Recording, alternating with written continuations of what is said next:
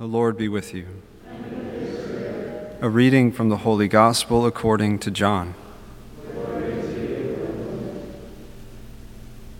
At that time, Jesus left Samaria for Galilee. For Jesus himself testified that a prophet has no honor in his native place. When he came into Galilee, the Galileans welcomed him, since they had seen all that he had done in Jerusalem at the feast, for they themselves had gone to the feast.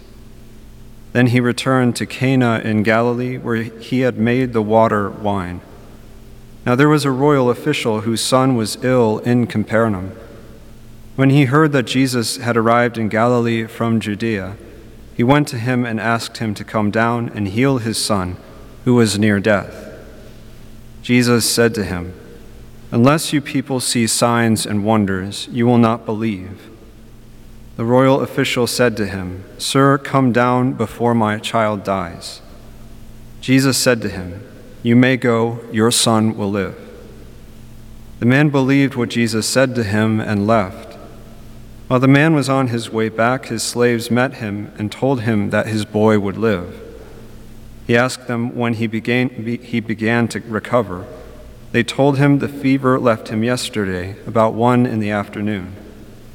The father realized that just at that time Jesus had said to him, Your son will live and he and his whole household came to believe.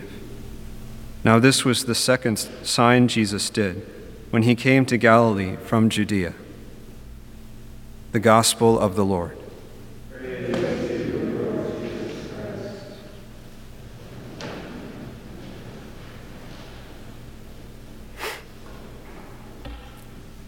One of the hardest things for a lot of us to believe, or one of the things, maybe it's better to start this way, one of the hardest things to believe, especially in college as we're wrestling with our faith and wrestling with ourselves, is how does this whole like God thing work? How does he exist? What does he mean? What does it mean that he's with us? Who is this Jesus dude and what does he want with me? What does it mean that he's truly God and truly man? All these questions.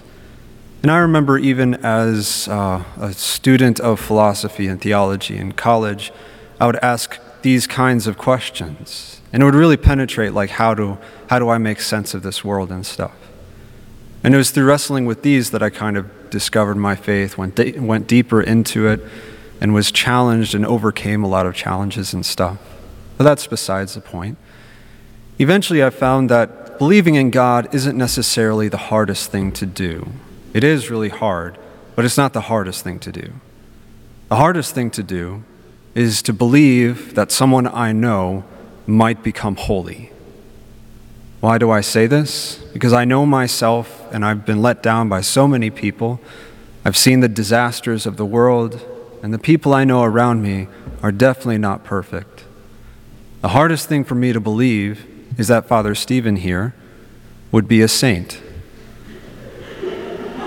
Now, this is very insulting to Father Stephen and yet, if I'm honest with myself, this is what I wrestle with. And so the wrestling is no longer does God exist? Does he love me?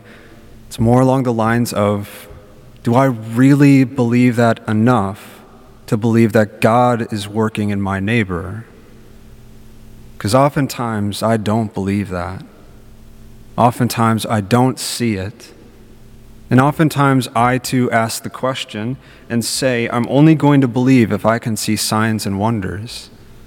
Unless Father Stephen starts levitating in prayer, I'm not going to believe that he's going to heaven.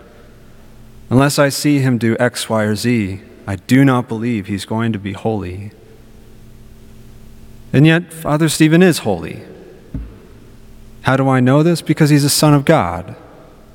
And if he's a son of God, and if he's a Christian like me, and he has an interior life that I cannot see, then there are so many good things in him that I also cannot see.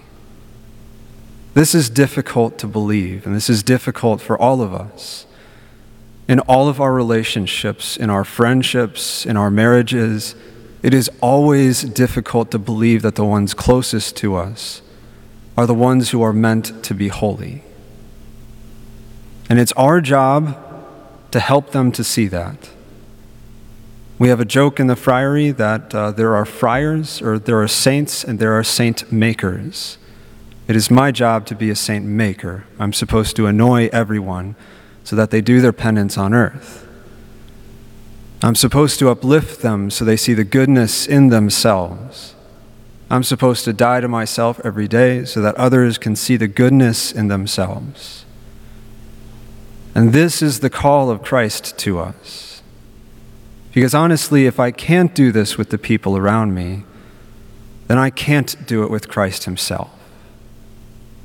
I won't be able to believe in Him truly as He is. There will always be some type of ideology, there will always be some type of thing holding me back from truly believing in Him. It's only when I believe Him in my real life, in my tangible, concrete reality, only when I see him and experience him at this Mass, in this chapel, or in my place of work, wherever I am, that is where the belief in God becomes real. So this is our challenge for the day is to see God in those around us not in some trite and pitiful way, but in a real way. Do I believe that they will and can get to heaven? And can I help them to do it? So let us receive this Eucharist today, believing that this piece of bread and this cup of wine is actually Christ, and that the people around me are actually holy, and I can help them to become that more and more each day.